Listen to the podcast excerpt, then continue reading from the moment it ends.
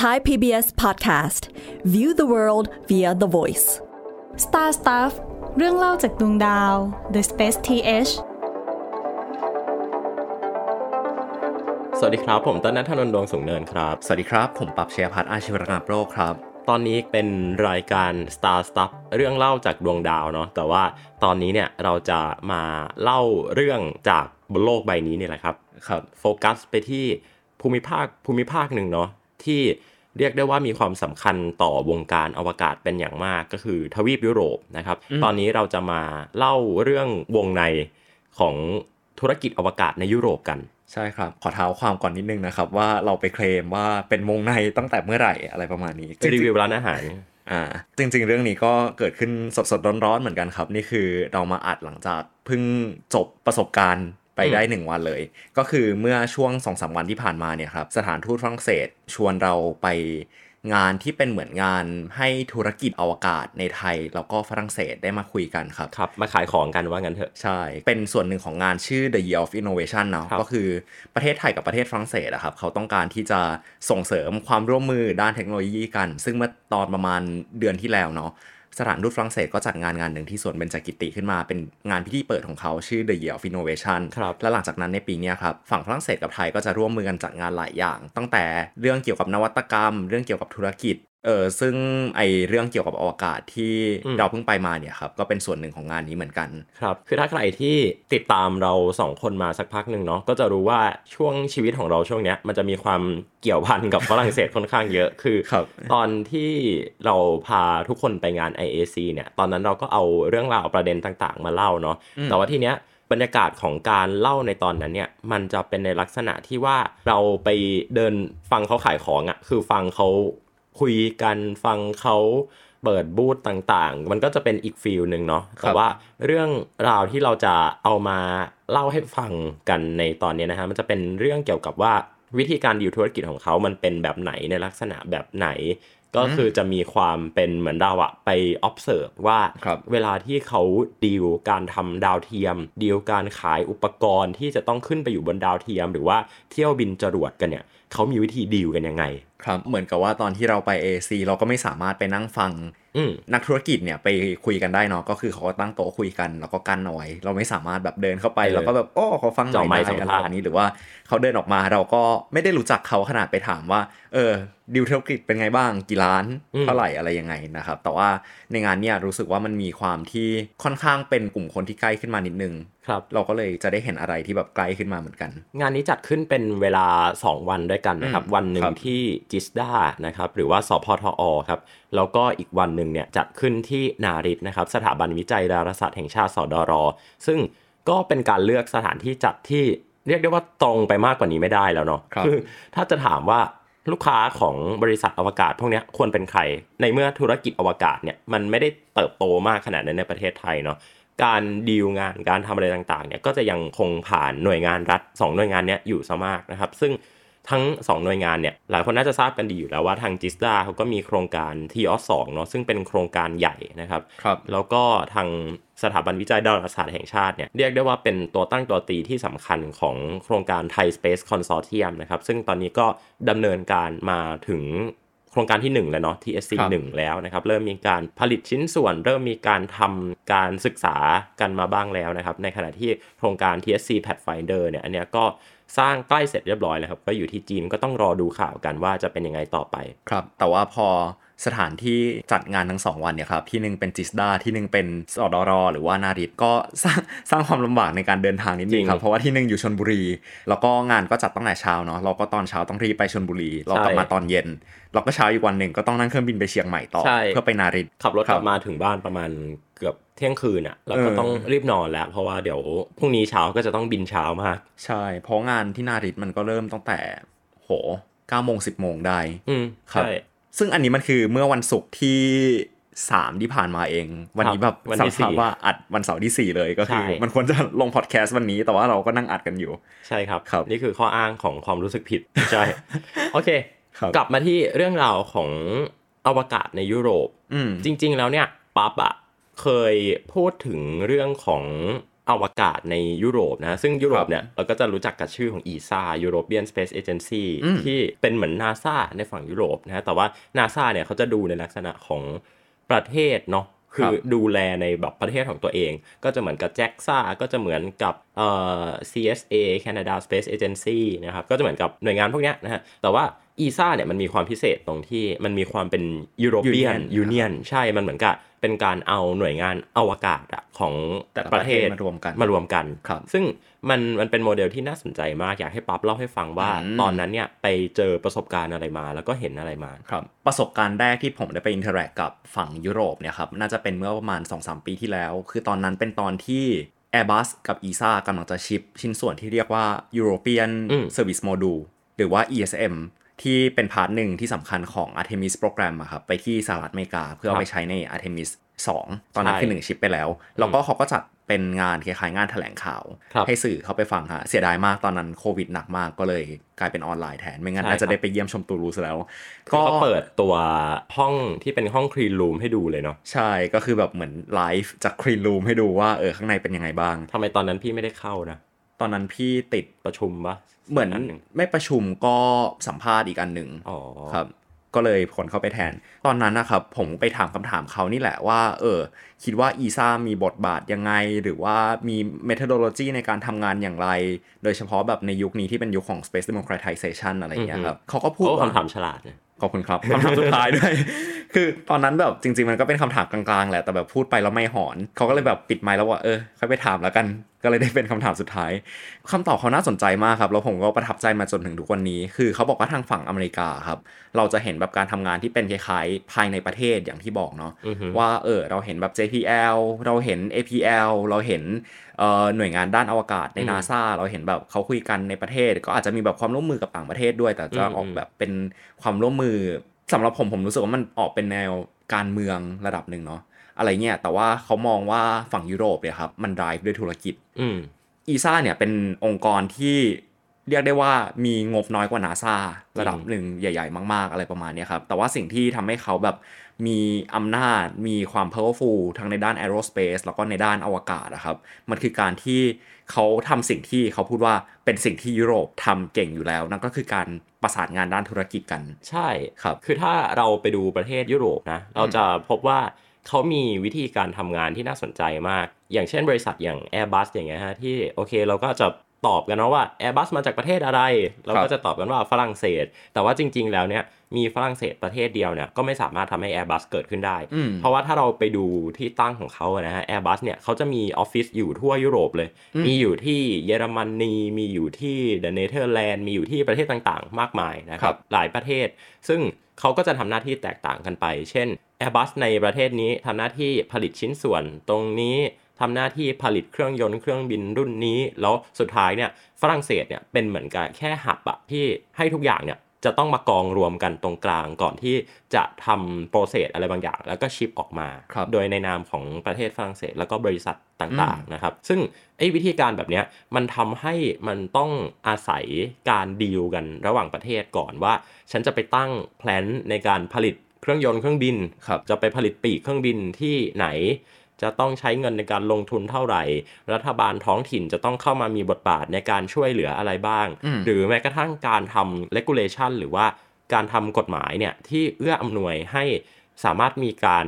เคลื่อนย้ายนะฮะเคลื่อนย้ายอุปกรณ์เคลื่อนย้ายเงินนะฮะซึ่งการเคลื่อนย้ายเงินนี่เป็นสิ่งที่สำคัญมากเลยเนาะที่ถ้าเกิดว่าสหภาพยุโรปอ่ะไม่ได้เป็นยุโรปอ่ะเขาจะทำไม่ได้ อืม เพราะยุโรปเนี่ยเรานั่งเครื่องบินไปมากันได้โดยที่ไม่ต้องเช็คพาสปอร์ตอ่ะ ครับ คือเช็คแหละ แต่ว่าไม่ได้เช็คแบบปั๊มออกอ่ะจะเป็นการเช็คเหมือนกับบินในประเทศบินโดเมสติก อืม ดังนั้นถ้าเราบินกันในยุโรปเนี่ยเขาจะมีตอมอช่องพิเศษเลย ไม่ต้องเช็คอะไรยุ่งยากมาก สามารถเดินทางกันไปได้ สามารถขับรถข้ามประเทศกันได้ เป็นเรื่องปกติ ม นะครับ ครับ อันเนี้ยก็เลยเป็น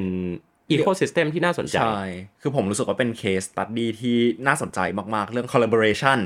ทั้งแบบในเชิงธุรกิจ ทั้งในเชิงการเมือง ทั้งในเชิงโลจิสติก ทั้งในเชิงแบบการบริหารบุคคล แล้วก็ในอีกหลาย ๆ อย่างมาก อืม ๆ ครับ ซึ่งมันก็ส่งผลออกมาในหลายระดับเหมือนกัน ตั้งแต่ความร่วมมือระดับรัฐบาล ความร่วมมือระดับเอกชน หรือแม้แต่การประสานงานระหว่างรัฐบาลกับเอกชน คือรู้สึกมันมีความสมูทสูงมาก อืม ของการทำงานอะไรประมาณเนี้ยครับ ซึ่ง พอเราพูดถึงภาพรวมของวงการอวกาศยุโรปรวมๆแล้ว ผมว่าพาร์ทที่น่าสนใจในวันเนี้ยครับคือ แล้ววงการอวกาศยุโรปเขามาโคกับประเทศอื่นต่อยังไง ใช่ อันเนี้ยน่าสนใจมาก เพราะว่าเราอะไม่มีคำถามแล้วอะว่า อืม เออในในยุโรปเขาทำงานกันยังไง คือเราเห็นภาพมาหมดแล้วเนาะ อ่าฮะ บริษัทที่ว่าเนี่ยก็อย่างเช่นบริษัทอย่าง Ariane Space หรือ Ariane Group นะฮะ คือ ครับ Ariane Space เนี่ยเป็นบริษัทที่อยู่ภายใต้บริษัทที่ชื่อว่า Ariane Group อีกทีหนึ่ง ครับ ซึ่งหุ้นโดย 50%เนี่ยจะถือหุ้นโดยบริษัทที่ชื่อว่าซาฟองซาฟองเนี่ยก็จะเป็นบริษัทที่ผลิตชิ้นส่วนยานอวกาศผลิตชิ้นส่วนเครื่องบินต่างๆ คือเป็น ครับ เป็นเหมือน holding company อะนะฮะ ซึ่ง อืม เขาก็เป็นการจอยกันระหว่าง Airbus อีกนะครับ ซึ่ง Airbus เนี่ยก็จะมีบริษัทที่เป็นบริษัทลูกอีกเยอะแยะมากมาย เอ่อบริษัทที่นักเรียนทุนนะฮะวิศวกรรมไทยเนี่ยไปศึกษาที่อังกฤษเนี่ยเราก็มาทำ t o 2เนี่ยอันเนี้ยก็เป็นบริษัทที่อยู่ภายใต้ Airbus เหมือนกัน คือเราอาจจะงงไงว่า เอ๊ะทำไมจิสดาซื้อดาวเทียมที่ฝรั่งเศส แต่ อืม ส่งนักศึกษาไปเรียนที่อังกฤษ อืม คนละบริษัทกันหรือเปล่า จริงๆ แล้วเป็นบริษัทเดียวกันนะคือบริษัทที่ทีมทีออสสองเดินทางไปเรียนเนี่ยก็คือบริษัทที่ชื่อว่าเซเรซึ่งเซเรเนี่ย ครับ ก็ตามชื่อเลย ตั้งอยู่ที่เมืองเซเรนะครับ อันเนี้ยก็เลยเป็นคำถามอะว่าเอ๊ะแล้วไอ้จุดเริ่มต้นของดีลพวกเนี้ยมันเกิดขึ้นได้ยังไง อืมผมรู้สึกว่าถ้าแค่เล่าเป็นในเชิงคอนเซปต์เนี่ยครับมันอาจจะไม่เห็นภาพ อืม แล้วหลายคนก็อาจจะบอกว่าเออมันไม่เป็นแบบนี้ทุกเคสหรือเปล่าอะไรประมาณเนี้ยเพ ใช่ ราะฉะ มันไม่เป็นแบบนี้ทุกเคสอยู่แล้ว ใช่ บ้าเหรอทำไมต้องไปคาดหวังว่ามันจะเป็นแบบนี้ทุกเคส อ่าก็คิดว่ามาเล่าเรื่องสองวันที่แล้ว อ่า ให้ฟังละกันนะครับ ว่าเกิ น่ ดอะไร เป็ ขึ้นบ้าง ใช่ก็ ก็ ไป ไป ย คิ ก ด ตัวอย่าเองงแล้วกัน เลยเออสิ่งที่มันเกิดขึ้นนะครับ คือมันเริ่มที่จิสดาก่อนเนาะ อืม คือวันพฤหัสเขาก็เชิญ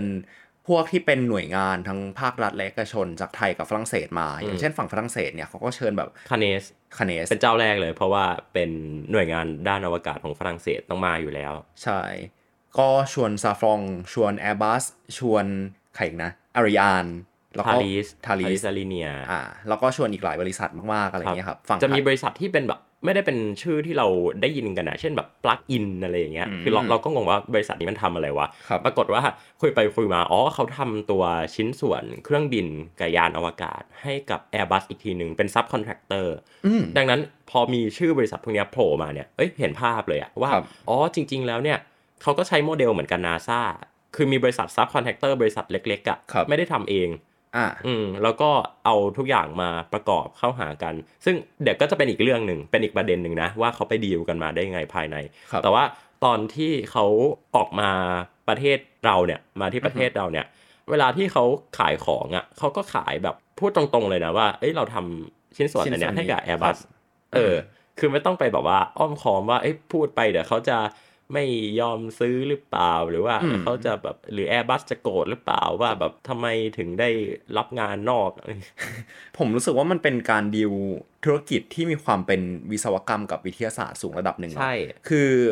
เอ่อ มันลงเทคนิคเข้าเทอมกันเลยเนาะ ใช่ มันคือคือตอนเนี้ยต้องบอกว่าโครงการอวกาศอะมันมีโครงการที่ที่มีอยู่แล้ว เช่น คุณจะทำดาวเทียม คุณจะทำทีออสคุณจะทำทีซีอะไรก็ก็ทำไปแหละ แต่ว่าสุดท้ายแล้วอะมันไม่ใช่การดีลว่า เอ้ย ทุกคนเราจะมาจับมือเปิดโปรเจกต์อันนี้กัน แล้วก็แบบสร้างทุกอย่างขึ้นมาใหม่จากศูนย์แต่มันคือการเอางานที่มีอยู่แล้วมาคุยกันว่าเอ้ยชิ้นส่วนตรงนี้ผมขาดว่ะคุณมีไหม ครับบริษัทฝรั่งเศสที่ว่าครับเขาก็มาคุยกับหน่วยงานในไทยเนาะสิ่งที่เขาทำอะครับคือเขาก็ตั้งเป็นโต๊ะประชุมกัน แล้วก็แบบเป็นบริษัทย่อยๆบริษัทย่อยๆแล้วก็ค่อยๆเวียนโต๊ะมานั่งคุยกันใช่ เออ ผมชอบการเวียนคุยของเขามากเลยที่ผมบอกเมื่อกี้ว่ามันมีความเป็นวิทยาศาสตร์ความเป็นวิศวะระดับหนึ่งคือเขาเอาแบบของที่เขาทำอะครับมาตั้งไว้บน เอ โต๊ะ อมีบอร์ดวงจรมาตั้ง เออ ใช่มีมีบอร์ด detector วงจกล้ง มีอะไรต่าง เออใครที่แบบมันชิ้นใหญ่ไปหรือแบบโอ้ชิ้นหนึ่งแบบมันหลัก 10 ล้านร้อยล้านอะไรอย่างงี้มันแบกมาก็ไม่ใช่เรื่อง เขาก็แบบพกเป็นแคตตาล็อกที่ข้างในแบบเป็นกราฟเป็นข้อมูลสเปคแบบละเอียดมากๆนู่นนี่นั่นมาให้ดูครับ มันคือแบบมันคือ B2B เลยอะ อืม แล้วช่วงนี้พี่จะแบบอินกับ B2B เป็นพิเศษ เพราะว่า ครับ พี่ทำเว็บไซต์ค้าขายวัสดุก่อสร้าง อยู่ ก็จะแบบรู้ว่า เอ้ยเขาคิดราคากันยังไง ค่า process อืม ค่า อืม ในการทำ fabrication มันอยู่ตรงไหน raw material มาจากไหนวิธีการสั่งของจากเหมืองอะไรอย่างเงี้ยเออ ครับ อืม ก็เวียนโต๊ะกัน อืม ก็คือแบบฝั่งฝรั่งเศสกับฝั่งไทยเขาก็จะมานั่งคุยกันว่า เออ แบบชิ้นนี้เป็นยังไงบ้าง คิดยังไงอะไรยังไงอะไรอย่างนี้ แล้วก็อาจจะยังไม่จำเป็นต้องปิดดีลบนโต๊ะอะไรอย่างเงี้ยครับแลกคอนแทคแลกอะไรเอาไว้ อืม แล้วก็ไปนั่งคุยกันอีกทีว่า เออมันสำคัญกับของที่เราต้องทำหรือเปล่า เราจำเป็นต้องใช้หรือเปล่า หรือว่าแบบเราขาดไอ้สิ่งนี้หรือเปล่าอะไรประมาณนี้ มันมีความรู้สึกคล้ายๆกับ IAC เหมือนกันนะ อืม คือ IAC จริง เนี่ยเป็นการที่เราเดินทางไปที่ฝรั่งเศส หรือว่าประเทศนั้นๆ เพื่อที่จะแบบว่าคุยงานกันกับหน่วยงานอวกาศต่างๆ แต่ว่าทีเนี้ยมันก็จะมีความแบบตลาดมันใหญ่อะคือมันตลาดทั้งโลกอะ IAC อะคือทุกบริษัทมันไปไง US ก็ไปอะไรก็ไป ครับ แต่ว่าพอมันสโคบมาเหลือแค่ฝรั่งเศส กับไทย เออกับไทย รู้สึกมันอืมรู้สึกมันโฟกัสมากขึ้น ใช่ไหม เพราะว่าแบบ แล้วมันมันจะฟอร์สให้เราแบบว่าต้องเลือกสุดท้ายแล้วเขาก็ได้ประโยชน์กันอยู่ดี ครับผมรู้สึกว่าอย่าง IAC เนี่ยมันเหมือนทุกบริษัทเขาเอาของที่เขามีทุกอย่างมากองเรียงกันไว้ อืม แล้วก็คนที่ไปดูเขาก็แบบไม่ได้มีภาพในใจอะไรขนาดนั้น ว่าจะไปเอาอะไรก็คือไปดูของก่อนแล้วก็แบบเอ้ยค่อยดูว่า เออ อันนี้มันของชิ้นนี้ที่แบบหนึ่งในของที่เขาก็เอามากองเอาไว้มันเหมาะกับสิ่งที่เขาอยากได้หรือเปล่าอะไรประมาณนี้ คือมันกว้างมากอะไรเงี้ยครับแต่พอเป็นงานเนี่ยรู้สึกมันสโคบดาวน์ลงมาว่าทั้งสองฝ่ายรู้ว่าจะทำอะไรฝ่ายหนึ่งรู้ว่าประเทศไทยเขากำลังทำอะไรอยู่และเขาอยากได้อะไร แล้วฝั่งไทยก็รู้อยู่แล้วว่าอยากทำอะไรอะไรเงี้ยครับพอมาซิงก์กันก็เลยรู้สึกว่ามันมีความโฟกัสมากกว่าว่า เออเราทำดาวเทียมอยู่นะ เราต้องการชิ้นส่วนชิ้นไหน เราต้องการแบบ เออซัพพอร์ตยังไงอะไรบ้าง เขาก็อาจจะไม่มาขายแบบปีกยานอวกาศหรือมาขายบูสเตอร์ให้เราอะไร ซึ่งมันไม่ ะ เกี่ยวไง เออ นั่นแหละ แล้วผมรู้สึกว่าวิธีการขายก็คือเขาก็มีความเป็นไปได้สูงว่าเขาจะศึกษามาก่อนว่าประเทศไทยเป็นยังไงอะไรเงี้ยต่างจาก AAC ที่ทั้งสองฝ่าย blank เหมือนกัน ใช่ ครับ แล้วก็อีกหนึ่งในธุรกิจที่น่าสนใจก็คือ launch system การปล่อยจรวดนะครับเพราะว่าเอ่อเมื่อวานเนี่ยบริษัท Ariane Space เนี่ยเดินทางมาด้วยนะครับ ครับ Ariane Space ก็อย่างที่ทราบกันดีเนาะเป็นบริษัทเจ้าของจรวดที่ใช้ในการ launch ตัว James Webb Space Telescope นะครับ ครับ เขามาถึงเขาก็ก็โม้แหละบอกว่า เอ้ยบริษัทเราเนี่ยทำปล่อยมาตั้งแต่ไทยคม 1 2 3 4 5นะฮะไปจนถึงเอ่ อ ก็ถึงแค่ 5 ครับ เพราะว่า หลังจากนั้นก็เป็น SpaceX นะฮะหลังจากนั้นก็ SpaceX ยาวๆเลย ครับ ก็คาดหวังแหละว่า เอ้ย รอบหน้าจะเป็นอาริยานได้ไหม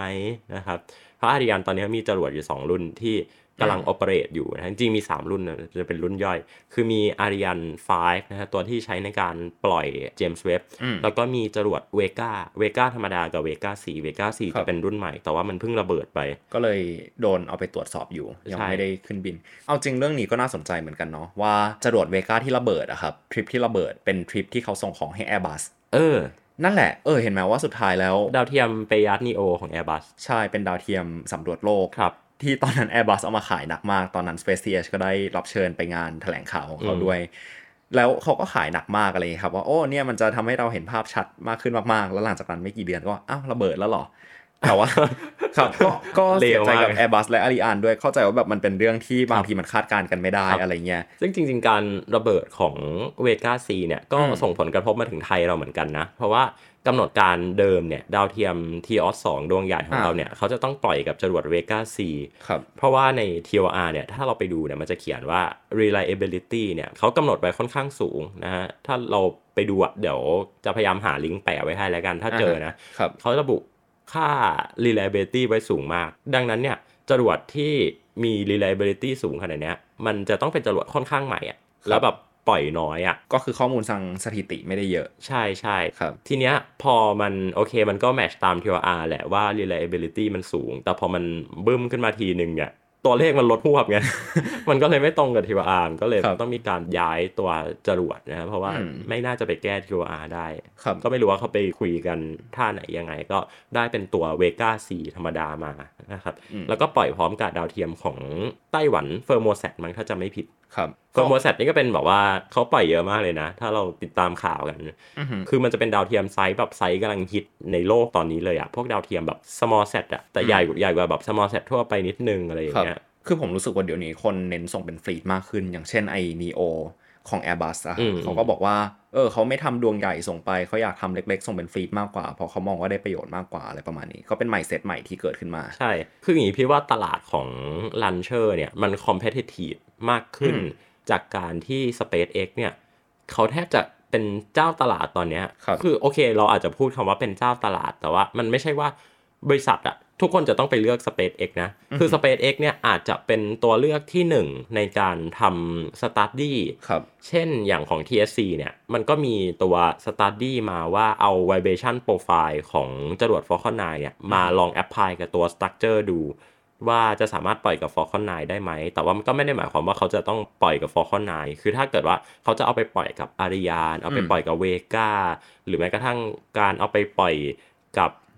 โซยูสเนาะโซยูส2.1 สมัยก่อนนะครับ ซึ่งตอนนี้ก็รัสเซียแกผลกลับไปแล้วนะครับ ไม่ขายแล้ว ไม่ขายแล้ว ครับ ดีเมื่อวานไม่ไม่ได้ถามเรื่องนี้ ครับเนี่ยฮะที่พูดเรื่อง Airbus ประหยัด Neo กับ Ariane ขึ้นมาเพราะบอกว่า เออเห็นไหมแบบในยุโรปเขาก็วนๆกันอยู่อย่างนี้นี่แหละอะไร ใช่ เนี่ยของ Airbus ก็ปล่อยกับ Ariane หรือแบบ Ariane ก็แบบผลิตชิ้นส่วนหลายอย่าง ซาฟอง ครับ อะไรทาริสอารีเนีย ใช่ก็เป็นแบบซูเปอร์พาวเวอร์ด้า ทาน ริสอารีเนียนี่คือแบบว่าโคตรซุปเปอร์พาวเวอร์เลยนะ เพราะว่าทำแบบ คือ ทำชิ้นส่วนให้น็อตทรอปกัมแมนอีกทีหนึ่ง อืม เลย คือผมรู้สึกว่าเป็นชื่อที่คนไทยจะไม่ค่อยคุ้นเท่าไหร่ ชื่อของ ใช่ พารีสจริง ๆจำได้ว่าเคยพูดเรื่องนี้ในตอน AAC ไปแล้ว แต่ว่าเอามาเล่าอีกรอบละกัน ใช่ คือผมรู้สึกเขาเป็นมิซูบิชิของฝั่งยุโรป อ่า อะ ใช่เปรียบ แต่ว่า เทียบได้ดี เขาไม่ได้ทำแบบ B2C เยอะเท่าไหร่ เขาไม่ได้แบบผลิตแอร์ไม่ได้ผลิตรถยนต์อะไรเงี้ย อืม คนก็เลยอาจจะไม่คุ้นชื่อ แต่เขาผลิตอะไรที่แบบมันใหญ่มากและสำคัญนะครับอย่าง มิส เช่ ซู น บิชิเฮฟวี่อินดัสทรีชัด เออใช่ใช่ก็คือเขาผลิตอย่างตัวโอเปเรตรถไฟ ซึ่ง อืม ในไทยแบบบางสายรถไฟฟ้า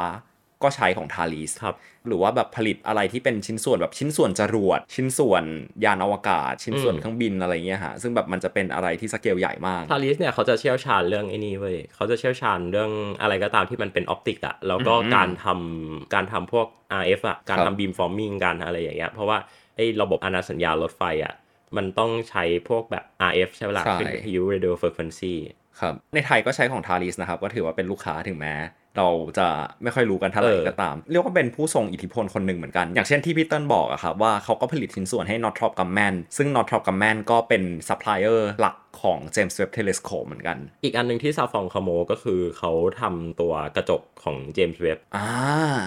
ซึ่งมันจะเป็นความสัมพันธ์แบบว่างงๆเหมือนกันนะ หลายคนอาจจะยกมือบอกว่า อ้าวแล้วอเมริกาเป็นคนทำไม่ใช่เหรอนะครับเพราะว่าอีซ่าเขาไม่ได้มาเคลมอะว่าเขาเป็นคนทำกระจกอืมแต่ว่าพอมันเป็นผู้ผลิตอะพอมันเป็นเวนเดอร์อะเขาสามารถพูดได้ว่า เอ้ยเขาเป็นคนที่ไปรับงานทำกระจกให้กับเจมส์เว็บ อ่า เออ ครับ ซาฟองเขาก็เลยแบบพูดประเด็นนี้ขึ้นมา พี่ก็เลยนึกได้ว่า อ๋อจริง ๆ แล้วเนี่ย ที่เราคุยกับคนน็อตท็อปกัมแมนที่เราไปสัมภาษณ์คนจาก ล็อกฮี ล็อกฮีมาตินเออมันก็คือเขาก็ไปแบบเวิร์กกับคนฝรั่งเศสนี่แหละคือเขาก็ไปช้อปปิ้งกับ ครับ ยุโรปนี่แหละดังนั้น เออ คือเรารู้สึกว่ายุโรปอะคือเทพเจ้าแห่งการค้าขายของวงการอวกาศมาก ครับเป็นเทพอุตสาหกรรมด้วย ๆ จริงเป็นเทพอุตสาหกรรมแล้วก็ขายเก่งไงก็เลยรู้สึกว่าเฮ้ยทวีปนี้มันมันน่าสนใจว่ะ อืม นั่นแหละแบบเมื่อกี้ถึงไหนแล้วนะ หลอกประเด็นไปยาวมากอ่ะเขาก็มาคุยธุรกิจกันครับ มาขายแบบชิ้นส่วนอะไรหลาย ๆ อย่างในห้องประชุมเนาะ ก็แบบมีคนที่เอาเอ่อ Star Tracker มาขาย Star Tracker คือตัวที่ไว้ track ดาว อืม ระบบดาวของดาวเทียมอะไรอย่างเงี้ยครับ ซึ่ ซึ่ ง ง เป็ เป็น น พวกดีเท c เตอร์ต่างๆ ใช่ มากมาย ซึ่งเป็นชิ้นส่วนหนึ่งที่สำคัญมาก เพราะว่ามันต้องรันตลอดเวลา ใช่ ดาวเทียมถึงจะจับตำแหน่งได้ ใช่ครับ ครับ ก็มาขายแบบพวกชิ้นส่วนบอร์ดต่าง ๆ โปรเซสเซอร์ต่าง อืม ๆ กล้องอะไรพวกเนี้ยฮะ ครับ แล้วก็พี่ก็ได้มีโอกาสในการคุยกับหลาย ๆ บริษัทเนาะนะครับ ตัวอย่างเช่นคาเนสซึ่ง ครั คา บ เนสก็ไม่ใช่บริษัทเนาะคาเนสก็เป็นหน่วยงานด้านอวกาศของฝรั่งเศสนะแล้วก็ซาฟองไปลองฟังพี่คุยกับซาฟองกันครับ Why do you have so many business and what resource do they share? Okay, so something you have to know about the aerospace and to some extent the space industry is that it's it's the result of a lot of creation of, of different companies and it's also the result of merger and acquisition. If you look at the history of the major groups in the US, in France, and, and to some extent in Europe, it's, it's the result of uh, merger and acquisition. So, of course, Safran, uh, as a leader in, in France, in Europe, in the world, in the aerospace and the astronautics business, we, we are the, the result of uh, many years of experience where we develop new products and new applications, and also where we merge together and we acquire different companies. So the, the, the rationale for a company like Safran Mm-hmm. is that we have some core technologies, which are, I would say, high-end technology, Right. Mm-hmm. and that we apply to different fields.